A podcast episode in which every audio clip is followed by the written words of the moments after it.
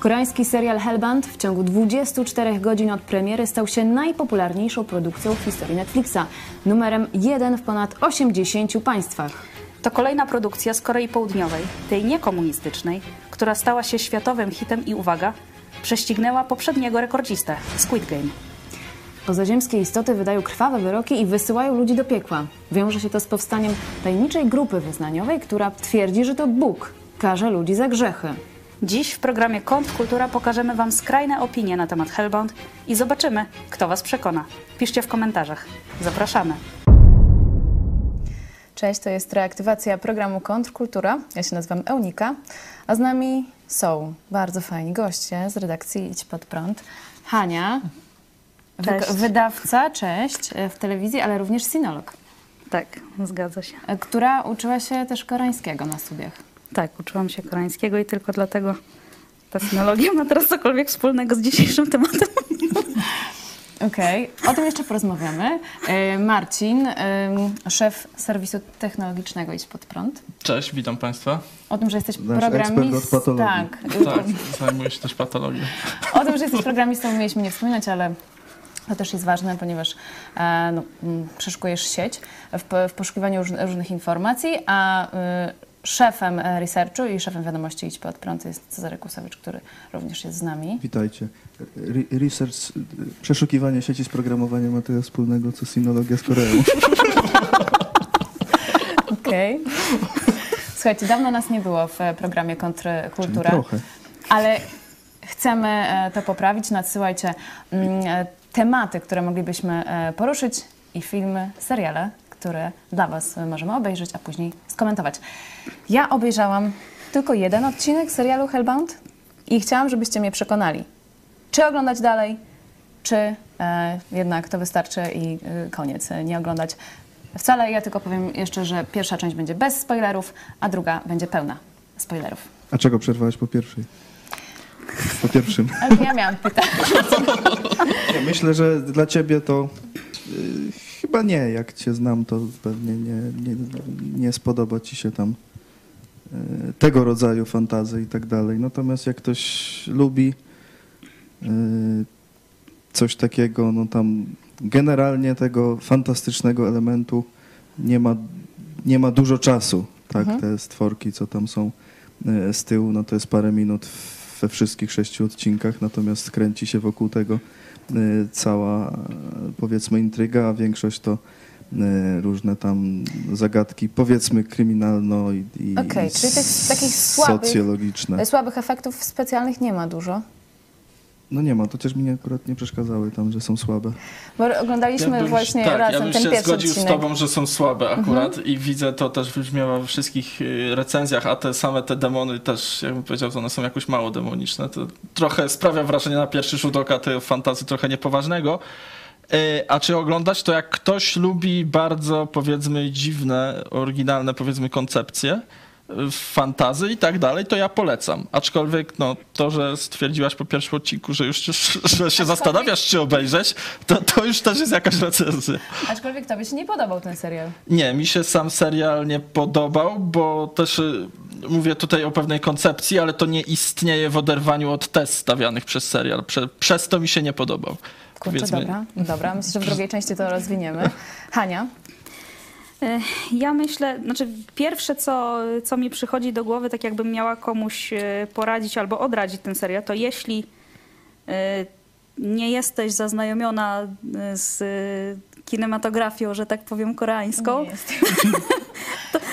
to ja bym powiedziała, że od tego serialu warto nie zaczynać. Warto nie zaczynać, okej, tak. Dobra. Ja myślę, że większość polskich odbiorców nie jest zaznajomiona z kinem koreańskim, bo w sumie Parasite 2019-2020 Oscary, później Squid Game niedawno, no i teraz Hellbound i to jest praktycznie tak wszystko, jeśli chodzi o te takie bardziej popularne, ale Hania, wiem, że ty jesteś miłośnikiem i oglądałaś kino koreańskie, zanim to było modne. Tak.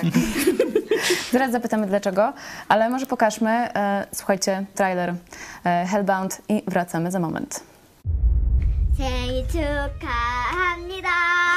생일 축하합니다. umarł.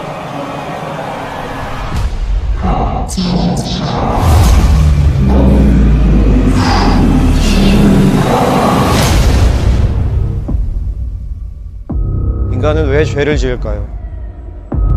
이 죄는 인간이 죄 짓고자 하기 때문에 있는 겁니다. 수치심, 죄의식, 참회, 속죄를 잃어버렸습니다. 너무나 직설적으로 여러분들에게 지옥의 모습을 보여주고 계십니다. 너희는 더 정의로워야 한다.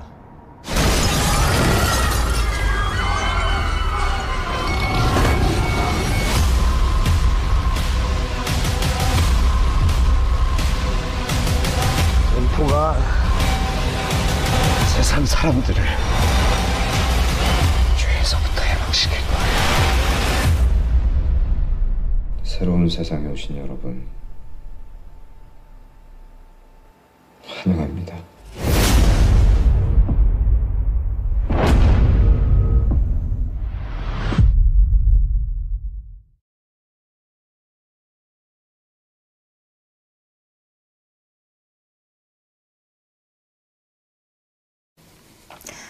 Czekamy również na Wasze komentarze, subskrypcje, klikajcie łapki w górę i klikajcie w dzwoneczek. Słuchajcie, co Was zachwyciło w tym serialu, jeżeli w ogóle jest coś takiego? I tak, mnie zachwyciło to, co już o czym wspomniałem, ale rozwinę, czyli sama koncepcja serialu, że w ogóle jest, można by to nazwać, niektórzy to nazywają jakimś takim, tylko ja się z tym nie zgodzę, chrześcijańskim fantasy, ale nie uważam, żeby tak było, no bo wykorzystuje motywy z chrześcijaństwa i dosyć mocno je eksploruje, powiedzmy, dopisując własne jakieś wątki. I to jest dla mnie bardzo ciekawe, bo reżyser chyba się inspirował właśnie jakąś sztuką komiksową azjatycką. Ja nie ogarniam sztuki komiksowej azjatyckiej, zapytamy Hani o to. Generalnie najpierw był komiks, potem... Tak, najpierw był komiks. Serial. I co mi się podoba też w tym serialu, że właśnie inspiracja jest taka nieoczywista, bo zazwyczaj w kinie amerykańskim, czy w ogóle lubię to też w Netflixie, że pokazują, powiedzmy, kino i kultury z całego świata. I co mi się właśnie podoba, to że ta inspiracja jest taka nieoczywista, no bo w filmach, serialach ze Stanów Zjednoczonych zazwyczaj jednak widzimy pewne klisze, powtarzalne motywy fabularne, czy ktoś tam... Te zjawiska nadprzyrodzone też są ukazywane w pewien ustandaryzowany sposób. A tutaj mieliśmy skojarzenie z Hulkiem. Te demony były jak... tak, bo to jest Hulk, trochę jak dosyć... King trochę. Tak, trochę takie Hulki. To wszyscy zresztą tak nazywają, czarnymi Hulkami, więc te demony mało demoniczne, ale kwestię demonów można pomijać, bo wszyscy mogą się zgodzić, że były słabe, poza Czarkiem. I ogólnie... Nie, ogólnie sama koncepcja tego świata wykreowanego, czyli ta, powiedzmy, jakaś taka fantazy dotycząca tego świata chrześcijańskiego. Przy czym to jest... No właśnie, bo ty mówisz chrześcijańskiego, ale niektórzy mówią, że to jest antychrześcijańskie. Nie mówiłem, że były dobre, tylko że mi nie przeszkadzało tam słabe, powiedzmy, wykonanie efektów komputerowych. Nie wiem, czy zamierzone, bo w komiksie, jak w pierwszych scenach, jak tam ci tam ludzie oglądają najpierw nagranie niby pojawienia się tych stworów, to mówią, co to za takie jakieś słabe efekty ktoś zrobił i nas chce wkręcić, nie? A potem one się faktycznie pojawiają, więc może o to chodziło, żeby były słabe. Natomiast mówię, do samego odbioru historii to mi nie przeszkadza to, że one są tam słabiej czy lepiej wyglądają. Co cię zachwyciło, jeżeli właśnie coś takiego było? Zachwyciło. Tematyka sama jest na pewno ciekawa. Już tam nie rozstrzygając, jakie zdanie chcą na temat grzechu, czy ogólnie jakiegoś świata, społeczeństwa autorzy przekazać, no to sama tematyka, jeśli ktoś się pod wpływem tego gdzieś za jakiejś refleksji złapie, to myślę, że fajnie. Fajnie zobaczyć czasem inne miasto niż Nowy Jork w filmie. Tutaj jest przedstawiony Seul. Dość, I tobie podobało fajnie. Się to przedstawienie z tego, co rozmawialiśmy wcześniej. W tego Squid Game nie ma aż tak pokazanego. W Squid Game jest głównie taka sztuczna ta przestrzeń. Trochę tego miasta też jest, ale mniej, a tutaj już dużo różne lokacje i tam luksusowe wieżowce, jakieś biurowce i jakieś biedne dzielnice. Także dość ciekawie. Hania, a ja nie będę cię pytać, bo ty masz ogólnie taki trochę krytyczny z tego, co powiedziałeś, żeby nie zacząć od tego serialu, okej. To może nie co cię zachwyciło, a co cię wkurzyło w tym serialu? Ojejku. Co mnie wkurzyło? No, wkurzyło mnie wiele rzeczy, ale część z nich podejrzewam, że była zamierzona. Tutaj jeszcze rozumiem bez spoilerowania. Tak, bez spoilerów. Okej, czyli mogę powiedzieć w ten sposób, że pewna grupa bohaterów była, która z tego, co rozumiem, miała wnerwić, no i się udało, nie? To w sumie jest okej, jeżeli coś cię wnerwia, jeśli chodzi o fabułę, jest jakiś tam protagonista, antagonista, tak, to jeszcze nie jest źle. To znaczy, no co mnie też wkurzyło, no to też to taki przytyk trochę właśnie do chrześcijaństwa. Oczywiście no tutaj to nie jest no ten... No, ta społeczność religijna, że tak powiem, no już tam no, wielu szczegółów nie podając, która jest tam przedstawiona, no raczej no, chrześcijańską bym ją nie nazywała, bo... No właśnie. Generalnie odwołuje się do Boga, no i rozumiemy, że tak, jest to tak, Bóg... Tak. Bóg chrześcijan, bo innego w Korei, tak, powiedzmy, tam za bardzo nie się chodzi, nie zna. Tu o jakieś inne bóstwa, także no to jest osadzone w takiej, powiedzmy, tematyce. Okay. Czy dzieci powinny obejrzeć ten serial? Nie, zdecydowanie nie. Ani dlaczego? Tego, ani Squid Game to nie jest dla dzieci. Ja bym powiedział, ze względu na przesłanie, ze względu na przesłanie, że to robi według mnie sieczkę dzieciom w głowie, a dwa, ze względu na, ja uważam, dosyć sporą brutalność. Ta sama brutalność, znaczy nie ta sama, tylko podobna była w Squid Game, tylko ten bym określił mianem bardziej brutalnego, w moim subiektywnym tak odczuciu. Tak też piszą krytycy, że jest bardziej brutalny niż Squid Game. Myślę, że można tak powiedzieć, chociaż może mniej jest ofiar jakiejś tam tej brutalności, ale taka no bardziej, jeśli ktoś jest wrażliwy, mówię, na obrazy, gdzieś na krew, no to bym nie polecał. Oczywiście są dużo bardziej krwawe filmy, no nie jest to jakaś tam teksańska masakra czy coś, ale wrażliwym odradzam dzieciom absolutnie, to tu trzeba mieć jakieś, mówię, i brutalne, i krwawe rzeczy są. I no mówię, no, to są jakieś przemyślenia, jeśli już to dla dorosłych, chociaż w przypadku Squid Game w cukierkowej, może dziecięcej stylistyce, można tak powiedzieć, no ale to myślę, że ze względu na to, że teraz ludzie chcą dłużej być dziećmi, to im się bardziej tak podoba. Ale jednak myślę, że na pewno dla dzieci, zresztą chyba tam, nie wiem, od 16 czy 18 lat, nie wiem od ilu tam teoretycznie to jest. No ale to już kwestia, jak rodzice panują nad tym, co ich dzieci w internecie oglądają. Jeszcze chciałam cię, Marcin, zapytać, bo ty trochę przeszukałeś polski internet pod kątem Hellbound.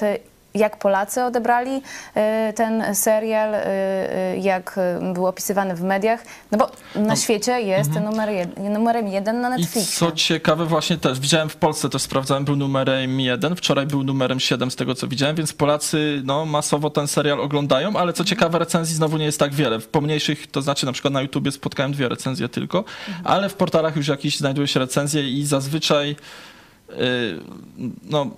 Powiedzmy, ludzie pomijają jakiś znaczy wskazują głównie na to, że serial porusza tematykę, powiedzmy, czy grzech jest względny, czy coś takiego.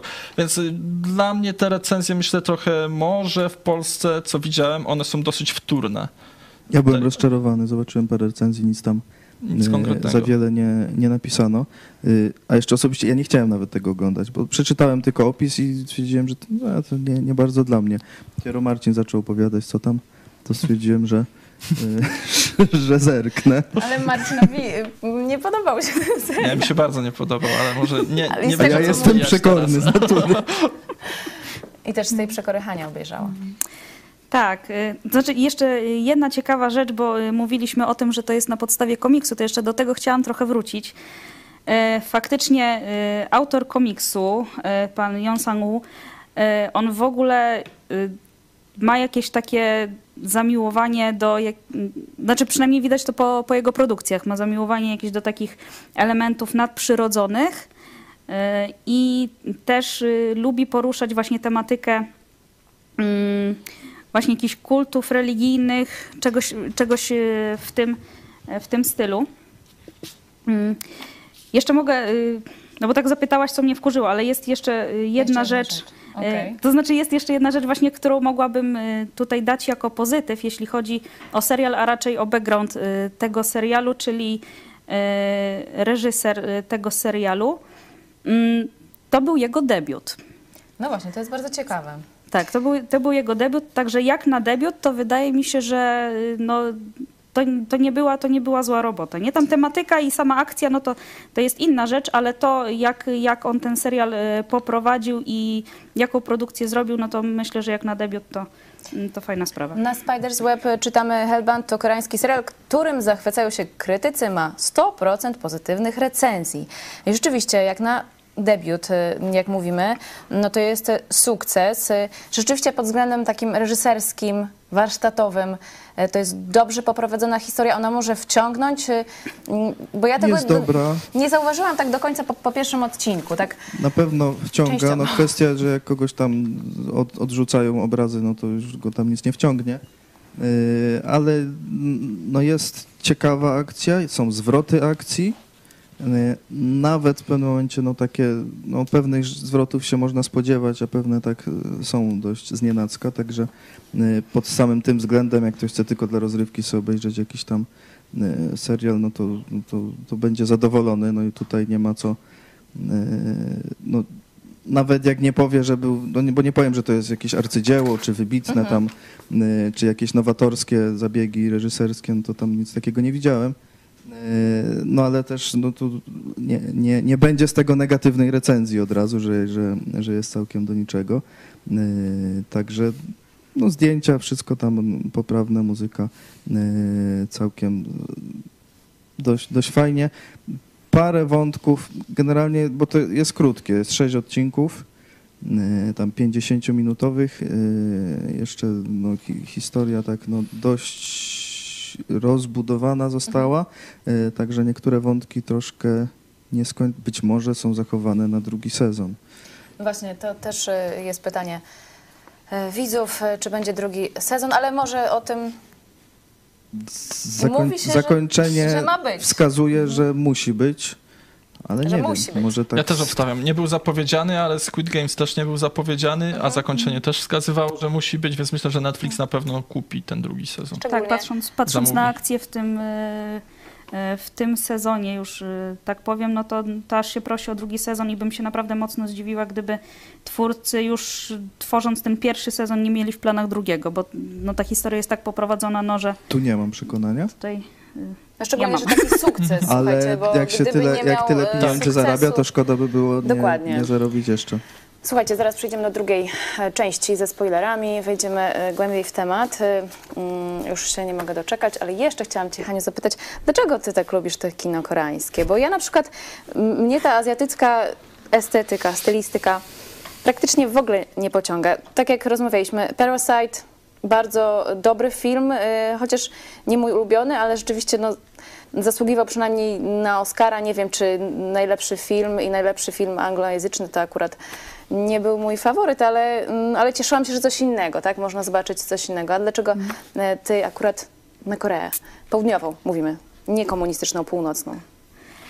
To znaczy, jeśli chodzi o Parasite, to ja tutaj w sumie tak przekornie powiem, że bo to był z 2019 roku. Tak, 2020 no to, jeśli chodzi o produkcję z 2019 roku, to ja naprawdę widziałam lepsze filmy koreańskie. Także to, że akurat Parasite został wybrany, trochę jest to dla mnie zagadką. To nie jest zły film, ale nie był też najlepszy, jaki ja widziałam. A jaki najlepszy widziałaś? No. Ogólnie jeśli chodzi o kino koreańskie, no to ja zaczęłam tak naprawdę przygodę z Koreą już ponad 10 lat temu. Na początku trochę z ciekawości. Takie moje zupełnie pierwsze kontakty, że tak powiem, z kulturą koreańską to chyba tak jak prawie każdy na zachodzie, czyli muzyka. Koleżanka pokazała mi jakąś piosenkę. No i pokazała mi teledysk i mówiła do mnie, zobacz, jacy fajni Azjaci, nie? Ja mówię, no ale w sumie fajna piosenka, co ty chcesz, nie? I to był K-pop? Tak, to był K-pop. Okay. I to taka definicja K-popu. Taki hard, no. K-pop hard, okej. Okay. No, taki książkowy K-popowy kawałek. No, ale potem stwierdziłam, no w sumie fajnie grają, ciekawe co mają tam więcej. No i zaczęłam słuchać tego zespołu, potem kolejnych, potem stwierdziłam, o, a tutaj jakaś fajna reklama mi serialu wyskoczyła, no to zobaczę, co to jest. No i tak obejrzałam, jeden serial, drugi, trzeci. Ile już obejrzałeś tych produkcji filmowych koreańskich? Ojejku, no tak pod setkę podejdzie. Okej, i no wiem, że My Way, dobrze ja mówię? My Name. My Name, sorry. Tak. Dobra, tego się nie wytnie. Jedziemy. My Name, ten serial na pewno polecasz, ale czy tak. Coś jeszcze? Właśnie dla tych, którzy, no nie pociąga ich ten kierunek filmowy, ale... Mogłabym polecić, znaczy tak naprawdę zależy co kto lubi, nie? No bo kino koreańskie, tak jak każde inne kino, no to jest mnogość gatunków, tam się znajdzie dosłownie wszystko. No tak, My Name, no to jest produkcja z tego roku, wrzucona tam na Netflixa trochę ponad miesiąc temu. Mhm. No to jest produkcja, która naprawdę mi się spodobała. W sumie bardziej niż Hellbound. Chociaż to Hellbound jest bardziej popularny. Hellbound ci się nie podobał, no to trudno, że... Ale Squid Game ci się podobało. Squid Game mi się podobało też. Ale bardziej My Name też będzie dość brutalne, tak. Ale nie aż tak. Nie, no wiem, tylko tak mówię, że to nie jakaś telenowela, czy no nie, no jeśli ktoś chce telenowelę, jeśli ktoś chce telenowelę, no to leciało, i to wiem, że nawet leciało u nas w polskiej telewizji kilka lat temu, leciał serial Cesarzowa Ki, to był chyba taki polski tytuł. Jest jeszcze serial z zeszłego roku, koreański. On w Polsce chyba nie jest dosyć popularny, ale mi się bardzo spodobał, to jest Itaewon Class. Jak to się pisze? Itaewon spacja Class. Okej, dobra, to napiszemy w komentarzach. No w opisie filmu. To jest też dosyć fajna produkcja i ona już brutalna nie jest. Okej. Nie, myślę, że jeszcze... I ciekawostka jest też taka, że w tym właśnie serialu grał... aktor, który grał też w Hellbound. Jak zobaczycie ten serial, to myślę, że go rozpoznacie. Zupełnie inną rolę. Tak, to jest zupełnie inna rola. Tak, dokładnie. Jak oglądałam Hellbound, to kiedy akurat on pojawiał się na ekranie, to ja nie mogłam jego postaci traktować poważnie właśnie ze względu na to, kogo on zagrał w tamtym serialu. Także. Okej, dobra, to słuchajcie, jedziemy na drugiej części. Mam nadzieję, że się nie zawiedziecie i czekamy na wasze komentarze i co wy sądzicie, jeżeli już oglądaliście Hellbound, co sądzicie o tym serialu. Zapraszamy na drugą. Uwaga, spoilery. Niuans.net napisało: Hellbound, podobnie jak Squid Game, pod pozorem nierealnej opowieści stawia pytania na temat ludzkiej moralności, definicji grzechu i niebezpiecznej ideologii. Onet Kultura dywaguje nad definicją grzechu oraz wartością człowieczeństwa. No, pytanie do was. Jaką definicję grzechu pokazuje Hellbound? To takie trochę no właśnie mocne pytanie. Ale... w końcu nie pokazuje, znaczy nie określa jednej. Już skoro możemy opowiadać, co się działo. Są te niby demony, które najpierw wyznaczają wybranym ludziom datę śmierci i porwania do piekła i potem to wypełniają. No i jak jacyś ludzie, akurat w Korei, no bo koreański serial, ale wymyślają, że te demony to ludzi do piekła za to, że są grzesznikami, że ci są jacyś tu grzesznikami, a inni niekoniecznie, ale ci na pewno. Chociaż samo to zjawisko nie mówi, dlaczego bierze tych ludzi, czy tak, no jak widzimy tu na ekranie, także... Ale jest grupa wyznaniowa, ta grupa wyznaniowa sobie tworzy swoją definicję grzechu, nawet jej do końca nie podaje, no ale musi to być jakiś czyn i tam niektóre wymieniają tam jakieś, no tu zabójstwo, tu oszustwo, tam no takie tam jakieś standardowe rzeczy, choć sami te rzeczy robią. Marcin, jak ty... Ja, wszystko ten opis, co Czarek mówił, się zgadza. Zgadza się też to, że może nie do końca wiadomo, skąd się bierze zjawisko, czy demony, to znaczy jak się nad tym zastanawiać i przed biegiem wydarzeń szczegółowym w samym serialu. Ale co ja myślę, to że serial jednak w mojej opinii wyraźnie stawia tezę, gdzieś pod sam koniec może, w połowie mniej więcej też. Pierwsza teza to jest taka, że Bóg jest może ludziom niepotrzebny, bo możemy sobie sami poradzić, czyli no, można by tu wchodzić w jakieś poglądy filozoficzne, bo też są takie, że Bóg tam jest, ale my go nie potrzebujemy, bo on nas świat nie ingeruje, więc nic nam nie da interakcja z nim. Na podstawie mówisz, że ten serial jakby ma taki wydźwięk, że... Główni bohaterowie, którzy są przedstawieni jednoznacznie jako postacie pozytywne, stawiają tą tezę, sami to mówią, więc oni tak jakby przedstawiają tą rzeczywistość widzowi. Jest też teza, która gdzieś tam wybrzmiewa, że Bóg jest niesprawiedliwy. Ona może gdzieś tam później cichnie, bo sami bohaterowie mówią, że Bóg wydaje niesprawiedliwe wyroki, no bo przysyła te demony i później się okazuje, że zabijają niewinnych, a na koniec szczytem wszystkiego jest, jak już chcą zabić noworodka, te demony, no i wtedy to jest już takie oczywiste, że Bóg jest niesprawiedliwy, bo według definicji grzechu w tym serialu to dziecko nie mogło popełnić grzechu. No i okazuje się w ten sposób, że jeżeli to jest Bóg, to on jest niesprawiedliwy. No i te tezy gdzieś tam wybrzmiewają.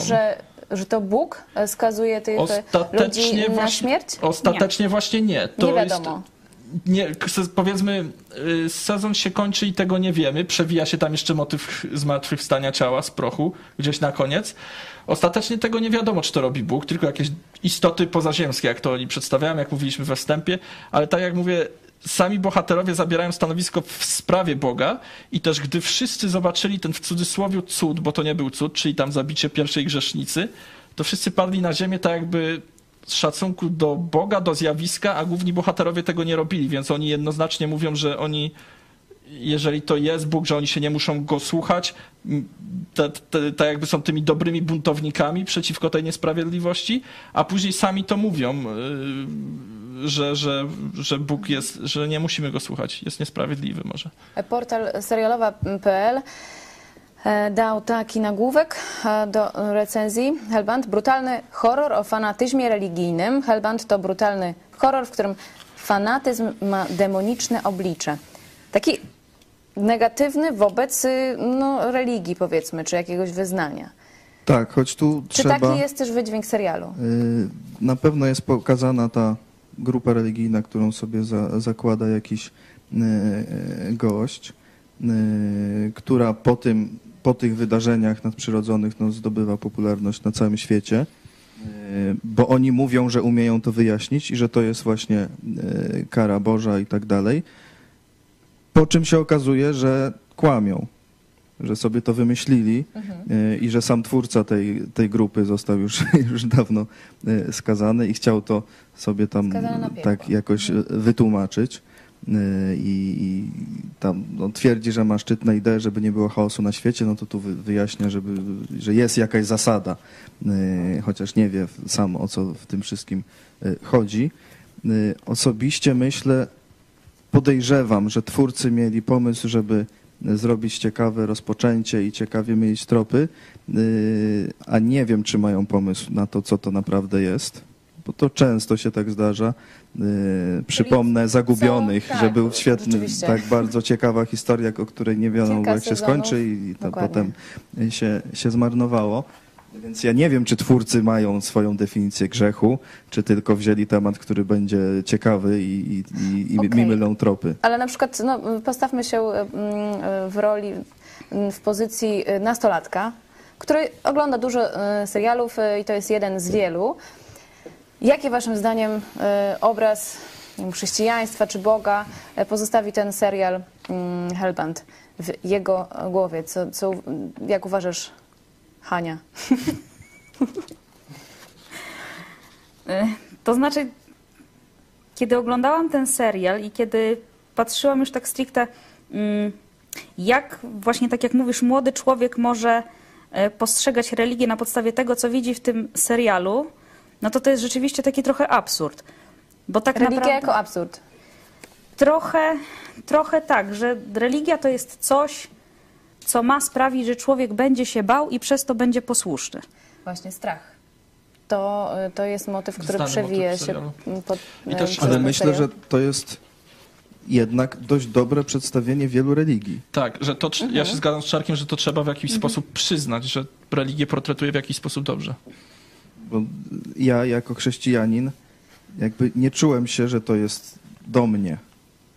choć znam wiele grup religijnych, nawet podających się za chrześcijańskie, które dokładnie tak działają, jak ci tam w tych miętowych kurteczkach akurat. Tak, bardzo gustownych. I ale... bardzo fajne są na przykład narady ich, jak coś tam się zmienia sytuacja i mówią, coś by trzeba tu dostosować doktrynę albo ten nasz obrzęd jakoś zmienić, bo coś nie pasuje. Nie? Tak, widać, że oni w ogóle nie wierzą w to, co mówią, tylko myślają i takich grup religijnych jest wiele właśnie, faktycznie na świecie wspomina. I pewnie jest też wiele w Korei. Tak, coś to przypomina na pewno, jak ktoś mieszka w Polsce, ale właśnie to, co mówił Czarek, to oni, to te absurdy religii nie sposób się z nimi nie zgodzić, bo po pierwsze oni oparli wszystko na kłamstwie. Wiele religii przecież no, nie żyjemy, nie zgadzamy się z tą postmodernistyczną wizją, że prawd może być wiele, więc siłą rzeczy większość religii musi być oparta na kłamstwie. Ja wychodzę z takiego założenia. Dalej, zewnętrzna forma. Już pomijam raz, że oni mają kurteczki te gustowne, w których cały czas sobie chodzą, ale mają też takie szaty gustowne, jak się, zresztą pokażę kadr z szatą, jak się tam potępiają grzesznika, to też jednoznaczne skojarzenia dla mieszkających w Polsce, czyli ta zewnętrzna forma, którą widzimy teraz. I jest jeszcze coś takiego, że właśnie to też Czarek wspominał, że oni mają pewne rytuały, które są ludziom pokazują moc religii w tej zewnętrznej formie. Jak jeden z tych, on się tam prezes chyba nazywał w polskim tłumaczeniu, on nakłada diakonowi ręce na głowę, bo ten diakon nie może czegoś tam zrobić i twierdzi, że daje mu moc. No i też widzimy ten kadr teraz. No i on daje mu tą moc, klepie go po głowie, on wychodzi i on się radzi reszty tych swoich szefów, mówi, że musimy wymyślić lepszy rytuał, bo to jest słabe. Więc widać, że oni po prostu kreują sobie jakiś teatrzyk i na tym polega ich ta cała religia. I no nie sposób się...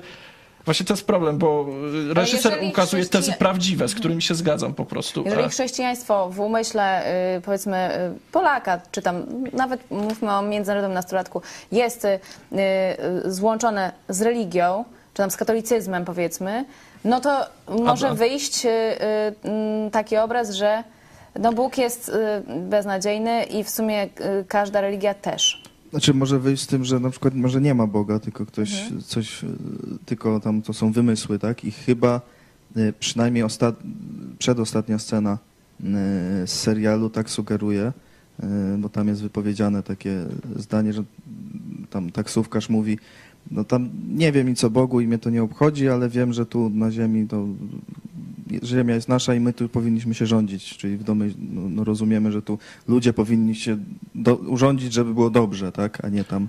A Boga mieć tam w poważaniu. I to jest jedna z ostatnich scen. Co jest prawdą, ale nie do końca. Więc siłą rzeczy to jest, ta scena następuje po mocnej emocjonalnej scenie, powiedzmy, i domyka cały serial, więc siłą rzeczy można to uznać według mnie za jedną z głównych tez, które się przekazuje. A inna sprawa, wspominałeś o tym stereotypie w nastolatku, co on myśli o Bogu. No właśnie, to nic raczej dobrego, bo tam żadna z tych postaci, albo to są powiedzmy główni bohaterowie są jakąś hybrydą humanizmu i czegoś jeszcze może.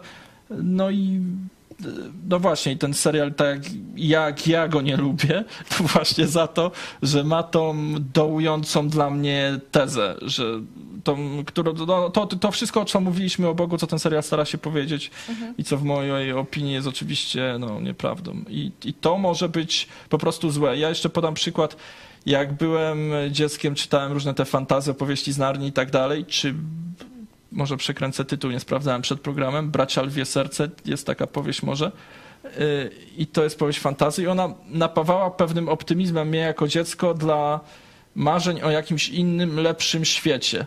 A tutaj w tym serialu dla młodych ludzi to mamy tylko ewentualnie zdołowanie, że nawet jak jakiś inny świat jest, to Bóg jest niesprawiedliwy.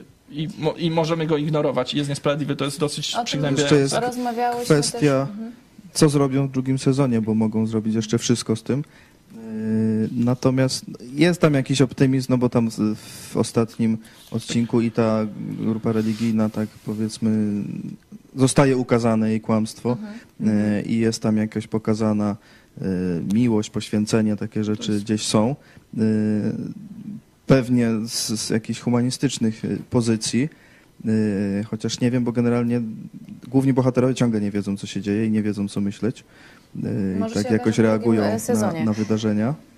Hania, my rozmawiałyśmy o tym, że kino azjatyckie czy koreańskie różni się od amerykańskiego na przykład, że rzadko daje jakieś takie optymistyczne, moralizatorskie zakończenie, które właśnie podnosi na duchu, ku pokrzepieniu serc.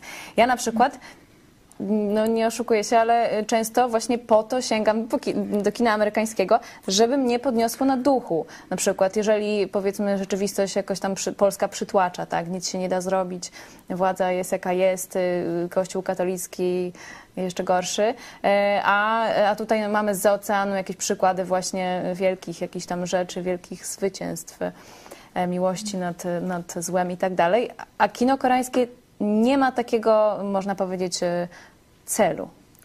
Znaczy, w kinie koreańskim jest cały ogrom produkcji, które mają takie pozytywne zakończenie i w którym no jednak są pokazane w dobrym świetle konkretne wartości. Po prostu z jakiegoś powodu do szerszej, że tak powiem, do szerszej publiczności przebijają się właśnie takie produkcje jak Parasite, jak Squid Game, jak Hellbound, prawda? Czy też no, wiele innych. Ale wydaje mi się, że też to, co no, tak jak mówisz, rozmawiałyśmy o tym, że kultura amerykańska i kultura koreańska, mimo że jest pod ogromnym wpływem amerykańskiej, no to jednak nie jest, to jest jednak no inna kultura. I oni tam pokazują to, jak oni widzą świat. W Ameryce mentalność jest taka, że masz marzenia, ciężką pracą je spełnisz i no takie produkcje też robią. Ileż to razy Amerykanie ratują świat w swoich filmach, tak, prawda? Odniesiesz sukces, uratujesz świat. Tak, w koreańskich produkcjach tego tak bardzo nie ma, no bo, znaczy przynajmniej w tych produkcjach, które ja widziałam. No to nie, jeszcze nie widziałam tam materiału, żeby tam, nie wiem, Koreańczycy świat uratowali przed kometą czy coś, nie? To jest ciekawe. To w ale z drugiej strony też takie produkcje, znaczy ja je odbieram w ten sposób, czy ja je postrzegam w taki sposób, że wiele osób może pomyśleć, że okej, obejrzę sobie takie coś, w tej produkcji, w tym serialu czy filmie świat jest zgniły, zły do szpiku kości, ja to obejrzę, a potem się rozejrzę po tym, co jest wokół mnie i nie, okej, jednak nie jest tak źle.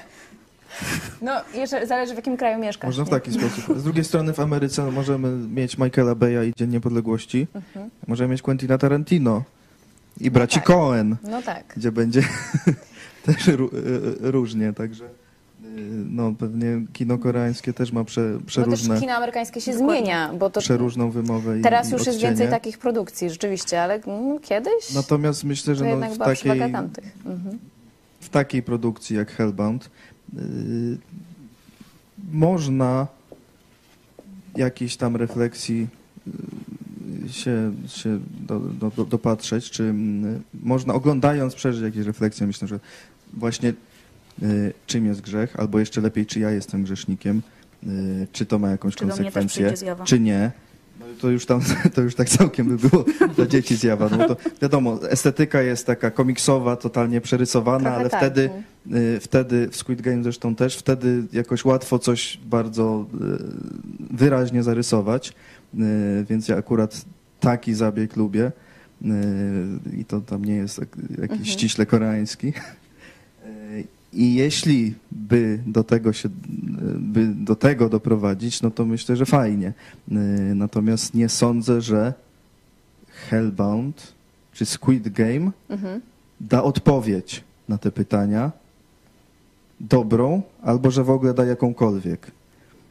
Bo myślę, że dla twórców ten temat, że dla twórców najlepiej jest właśnie tak, żeby nie rozstrzygać, bo wtedy się nie odetnie jakiejś tam części widzów, którym się na przykład nie spodoba ta odpowiedź, bo wszyscy będą dyskutować szkoła, o co chodziło. Zadawać pytania, pokazywać historię, a nie moralizować, tak? Że nie odpowiadać na wszystkie zadane w filmie pytania, ale wiadomo, że film wpływa na naszą psychikę i nawet jak twórca mówi, że on nie odpowie na to pytanie i tak dalej, no to jednak poprzez pokazanie w określony sposób historii też. To jednak no, programuje nasze, powiedzmy, widzenie świata. Okej, Haniu, ty jeszcze zrobiłaś takie zestawienie, już trochę Marcin z Czarkiem o tym mówili, właśnie, że ta Grupa wyznaniowa, nowa prawda, pokazana w Hellbound, przypominała ci jakąś grupę wyznaniową z Polski. Tak, taką czy coś jeszcze chciałabyś dodać? Grupę wyznaniową w Polsce, nazwy nie będę wymieniać, żeby nie reklamować. Nie lokujemy tutaj nic. Nie będzie lokowania produktu. To znaczy, zestawienie, to były bardziej takie obserwacje, na przykład, tutaj mam karteczkę, prawda, żeby nie pominąć, takie rzeczy, które rzuciły mi się w oczy. Pierwsza sprawa, monopol na interpretację zjawiska, szeroko mówiąc, tak? Mhm. I Boga też. Tak, i Boga. To my tutaj wiemy i my tutaj wszystkim powiemy, bo tylko my wiemy i nikt inny poza nami nie wie, dlaczego dzieje się tak, jak się dzieje i kto tym wszystkim kieruje i dlaczego tym kieruje. Druga sprawa to dostosowywanie doktryny, powiedzmy sobie, do własnych potrzeb czy do okoliczności, to, co mówił Czarek, które się akurat pojawiały. Tak, tam konkretnie była scena z grzechem pierworodnym, bo właśnie tak jak tutaj już wspomnieliśmy, pojawił się wątek, w którym przychodzi zjawa do noworodka i zapowiada temu noworodkowi, że właśnie ten noworodek jest skazany na piekło. No i teraz właśnie, siedzą ci przywódcy, tam zwał ich jak zwał, w tej nowej, co z tym zrobić. Nowej prawdy, tak, rozmawiają o tym, co z tym zrobić, no i jeden mówi, no to może wprowadźmy u nas doktrynę o grzechu pierworodnym, a inni mówią, nie, to bez sensu, bo coś tam, nie? Czyli taki synod, czy sobór, tak? Coś ala sobór. Okay. Nie obchodzi ich, czy to prawda, czy nie, tylko jak za to zareagują ludzie. Czy im się spodoba, czy im się nie spodoba, czy odejdą, czy dalej będą ich słuchać. No i o to. Jeszcze was chciałam zapytać, w takim razie skąd, jeżeli Polacy nie znają kina koreańskiego raczej, południowo-koreańskiego, jak już ustaliliśmy, to skąd taka popularność? Fenomen na początku Squid Game, rekord w historii Netflixa, później kilka tygodni później rekord ponowny Hellbound. No ale to, że tam mówią po koreańsku, no to nie jest jakaś wielka różnica. Dużo, mówię, to kino koreańskie nie jest tak bardzo, przynajmniej te filmy, tak bardzo różne od amerykańskiego w sensie prowadzenia akcji, jakiegoś pokazywania bohaterów, nawet wygląd Seulu, to jest taki wygląd zachodniego miasta. Poza tym wielu Polaków i hinduskie kino lubi i też się jakoś podobało, także to nie tak, że jakoś jesteśmy zamknięci. A Bollywood. Bollywood. No ale Bollywood już, ta moda na Bollywood trochę już spadła. Każde kino, co jest inne, dlatego mówię, że też lubię Netflixa, każde kino, co jest trochę inne od naszego, bo to jest, człowiek się czegoś już uczy. Jak na przykład obserwuje się, jak ludzie jedzą, to już się czegoś uczysz. Mi też się to dość spodobało. Już jeszcze w Squid Game, zaczyna się tam zwykłe jakieś sceny w domu, ale takie inne niż u nas. Już coś ciekawego. Natomiast także tutaj taka różnica trochę, ale nie totalnie, no to może być przyciągająca na pewno dla wielu ludzi. Poza tym generalnie są to zrobione, zrealizowane dobrze seriale, świetnie promowane. No właśnie, Squid Game miał świetną promocję, bo od razu zrobiono kilkadziesiąt wersji językowych. Nikt nie musiał czekać, tylko cały świat mógł oglądać od razu.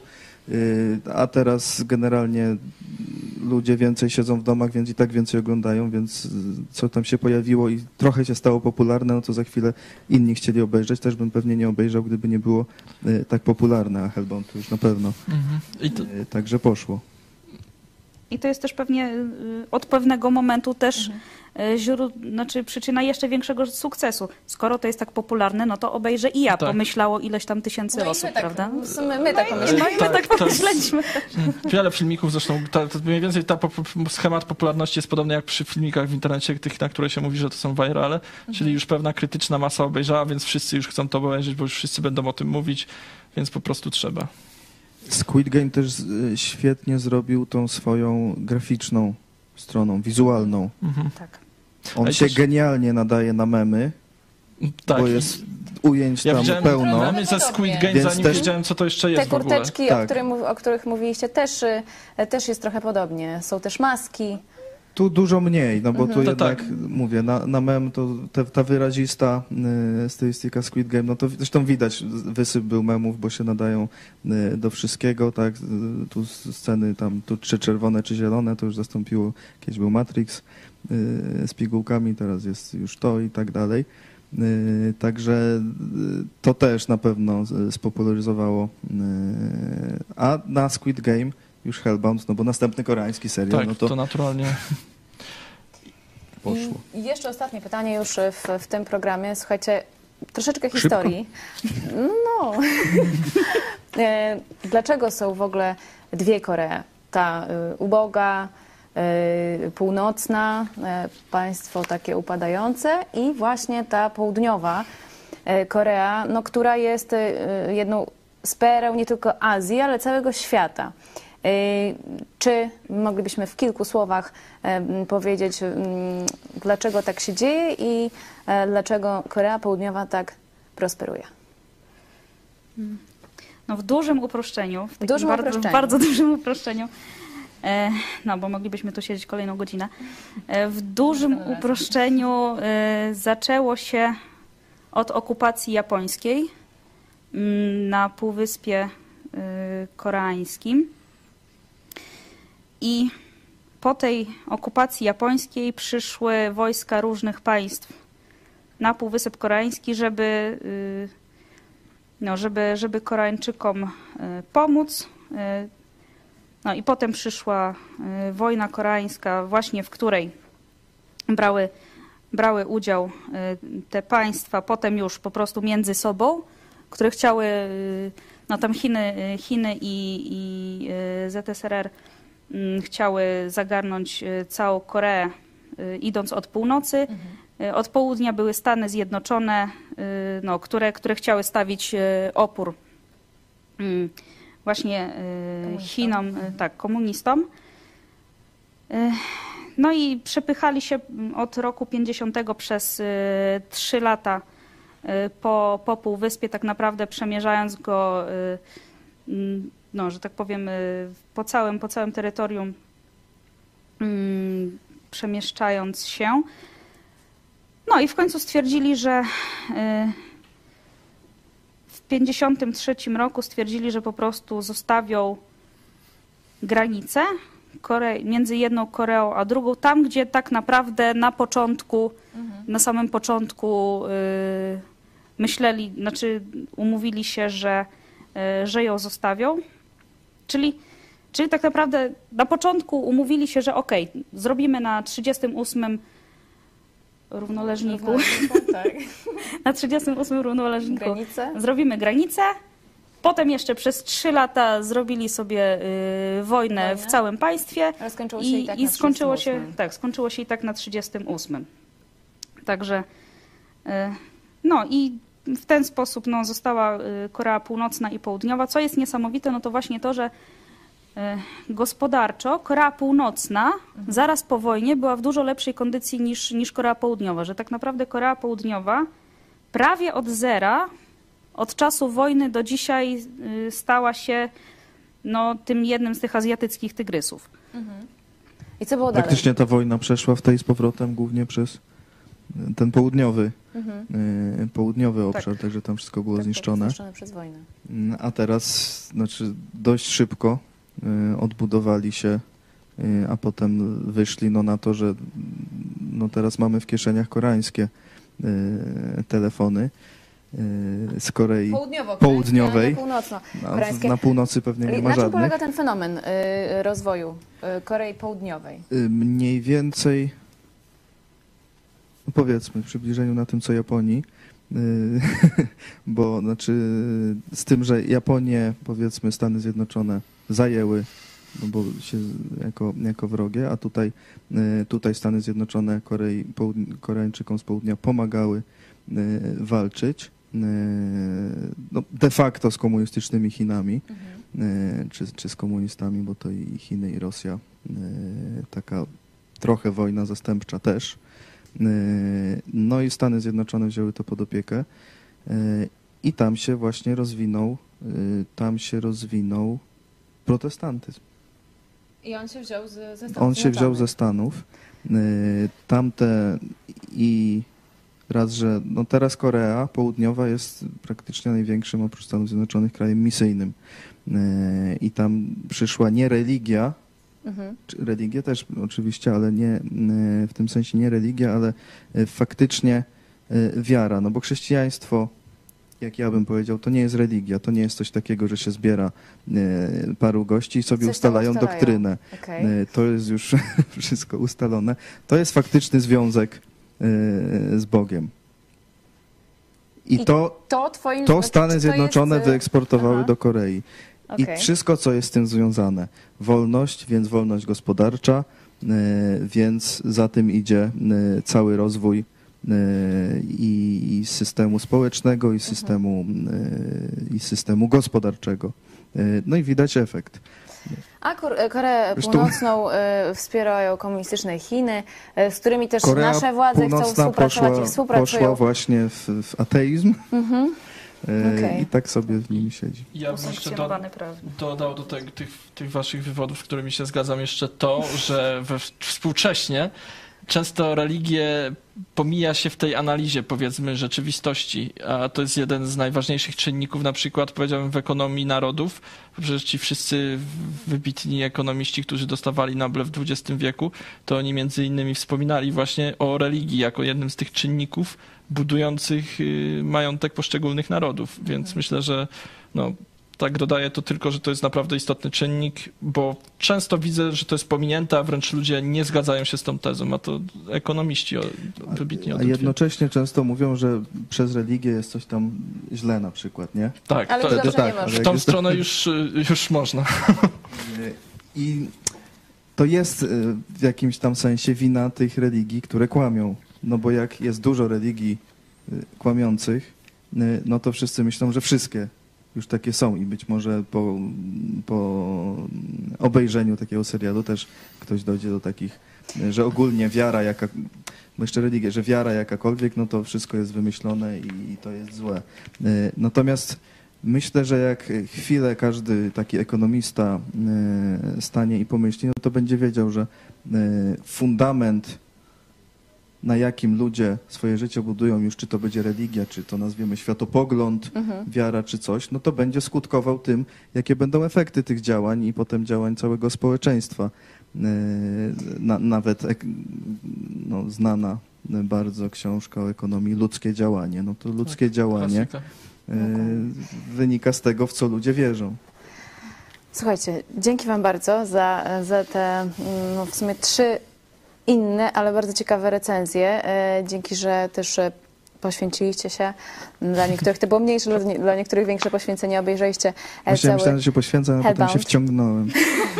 I ja właśnie tak was słuchając zastanawiam się, czy nie wrócić do Hellbound i do Squid Game, bo też tylko jeden odcinek obejrzałam Squid Game. Myślę, że w sensie, żeby zobaczyć, co ludzie oglądają i tak dalej, takim socjologicznym no to właśnie. Tak. Natomiast te wszystkie refleksje, jakie może to wywołać, to myślę, że już masz za sobą. Więc... A może będziesz mieć inne, także, ale obejrzenie tylko jednego odcinka każdego z tych seriali to jest jakaś recenzja. Słuchajcie, na tym postawimy kropkę, ale tak jak mówiliśmy, czekamy też na wasze opinie. Na przykład ja oglądam takie coś, no to mnie ten ich światopogląd, nawet jeśli w serialu jest jakiś światopogląd, z którym się nie zgadzam, no to mnie to nie rusza, bo ja już mam swój tak ugruntowany, że patrzę tylko, widzę, że można wykorzystać czy jakieś sceny, czy wątki do pokazania czegoś dobrego. Może twórca nie miał tego na myśli, no ale to już nie moja wina. Każdy musi dojść do własnych wniosków. I do tego was zachęcamy. Niekoniecznie, tak jak mówimy, zachęcamy do obejrzenia tych dwóch produkcji, ale oczywiście... Nie, wszystkie te przemyślenia można pod wpływem różnych innych produkcji mieć. Dokładnie. My Name. My Name. My Name, to polecamy. To poleca Hania, sinolog, anglista, wokalista, tłumacz i wydawca. Dziękuję ci serdecznie. Dzięki. Marcin, programista, serwis technologiczny. Informatyk, dziękuję serdecznie i szef wiadomości Idź Pod Prąd, informatyk Cezary Kusowicz. Dzięki, do zobaczenia. Do zobaczenia.